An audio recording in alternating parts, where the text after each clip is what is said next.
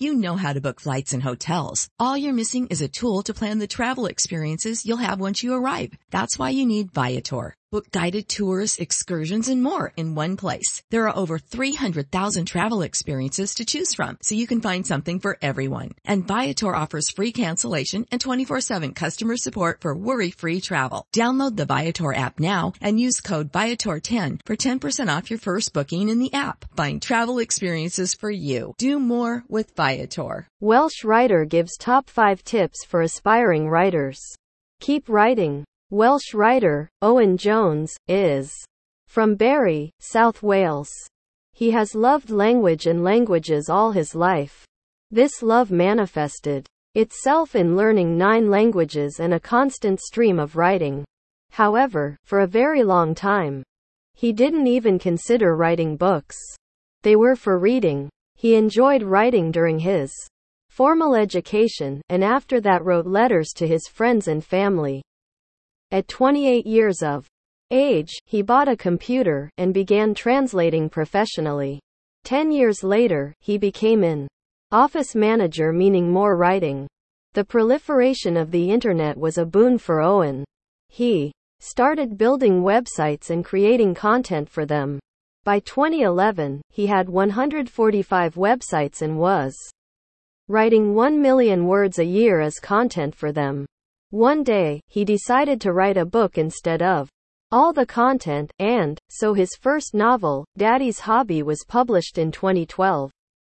By 2018, he had written 50 odd novels of varying length, and 125 manuals. Four years later, he had organized the translation and narration of many of those books, so that in 2022, he had 1,000 books registered in his name at the British Library. Here are the top 5 tips of this prolific Welsh writer. Welsh writer tip number 1 Keep writing.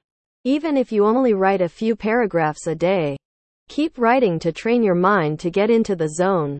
The most useful advice I ever got was from a footnote in a desk diary. It said, if you want to be a writer, write for 10 minutes every day, you will probably not see the full sense of this advice unless you really think about it. For example, I cannot write for 10 minutes every day. Why? Because when I start writing, hours fly by. I can get into the zone just by picking up a pen, or opening a new document on my computer. Welsh writer tip number 2. Don't worry about grammar or punctuation in your first draft. In fact, I can't write like this, but I know that it does help many writers. The idea is that worrying about grammar slows the flow of creativity.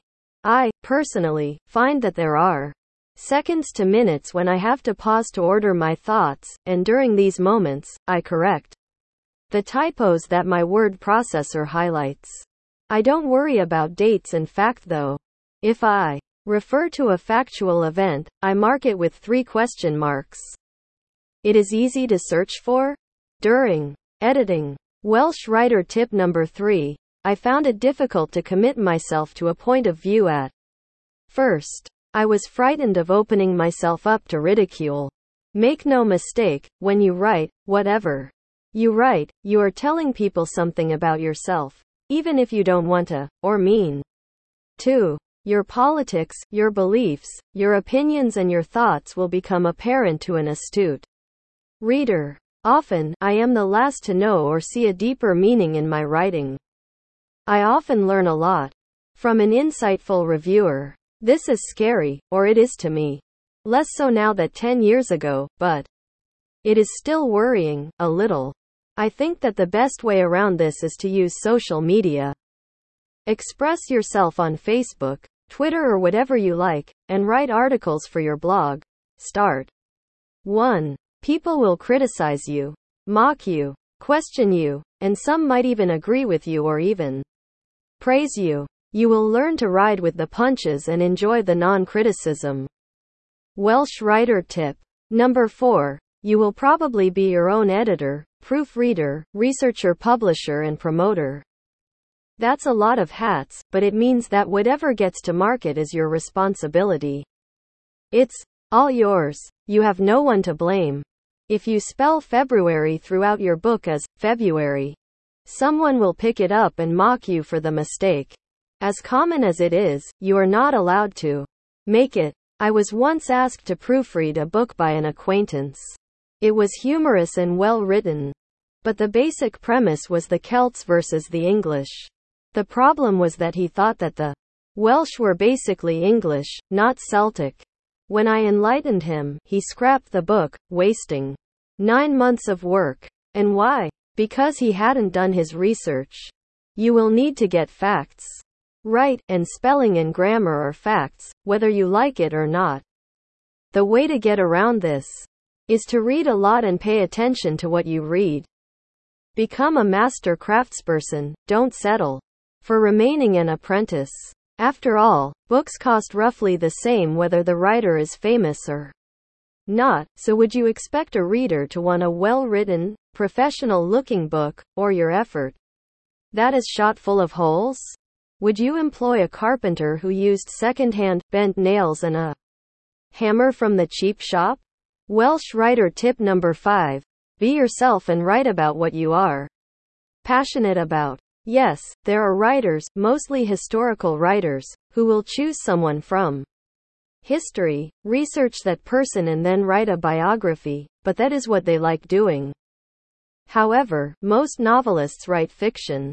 I do, but there is always some truth in my novels, and I usually wrap in some factual events. Don't worry about what other people think. They will either love you or hate you. Either way, they won't affect your life.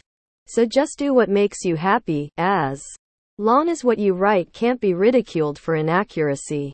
I don't mean political or religious bias, you're allowed that, but many facts are indisputable, so don't make mistakes with them. If you don't already know what your style, genre or voice are, hopefully, you will discover them. It is quite important, especially if you want to attract an agent and a publisher. Most writers struggle with this, but reading, writing, and publishing your work will help you discover them. Reading widely, especially, helps you develop your own style and voice as a writer. You should read fiction, nonfiction, poetry, and plays. You should also read magazines, newspapers, blogs, and websites. This gives you an idea of what other people are doing with language. I write because I love words. I love to follow an idea. They're my lifeblood. I like to learn, so research is a pleasure for me. I write for myself and for others. I write to share my thoughts and feelings. I write to entertain and to educate. I write to inspire and to motivate. I Write to contemplate, and to understand. I write to connect, and to communicate. I write to create, and to discover. I write to live, and to learn. I write to laugh, and to cry. I write, because many people don't listen. Without the ones like you, who work tirelessly to keep things running, everything would suddenly stop. Hospitals, factories, schools, and power plants, they all depend on you. No matter the weather, emergency, or time of day, you're the ones who get it done. At Grainger, we're here for you with professional grade industrial supplies. Count on real-time product availability and fast delivery. Call clickgrainger.com or just stop by. Grainger for the ones who get it done.